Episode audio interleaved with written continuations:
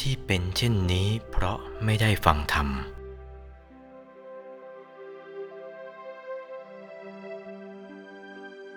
ถ้าเมื่อมาเจอกายมนุษย์แล้วมาสุขกับกายมนุษย์ มัวงมอยู่แต่รูปเสียงกลิ่นรสสัมผัสนั้นแหละ มันก็ได้เท่านั้นจนแก่ตาย เอาดีไม่ได้เลย นี่มันสุขน้อยอย่างนี้เพียงนิดเดียว เพราะอะไร ราะรู้ไม่เท่าทันตัวเอง ไม่ฉลาด รู้ไม่เท่าทันตัวเองไม่ได้ฟังธรรมของพระพุทธเจ้าไม่ได้ฝึกฝนใจในทางพระพุทธเจ้าพระอรหันต์ไม่ได้ฟังธรรมของสัตบุรุษ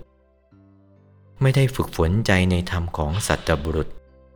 ความเห็นจึงพิรุษไปเช่นนั้น โอวาท พระมงคลเทพมุนี หลวงปู่วัดปากน้ำภาษีเจริญ จากพระธรรมเทศนาเรื่อง สุขที่สัตว์ปรารถนาจะพึงได้ วันที่ 19 กันยายน พุทธศักราช 2497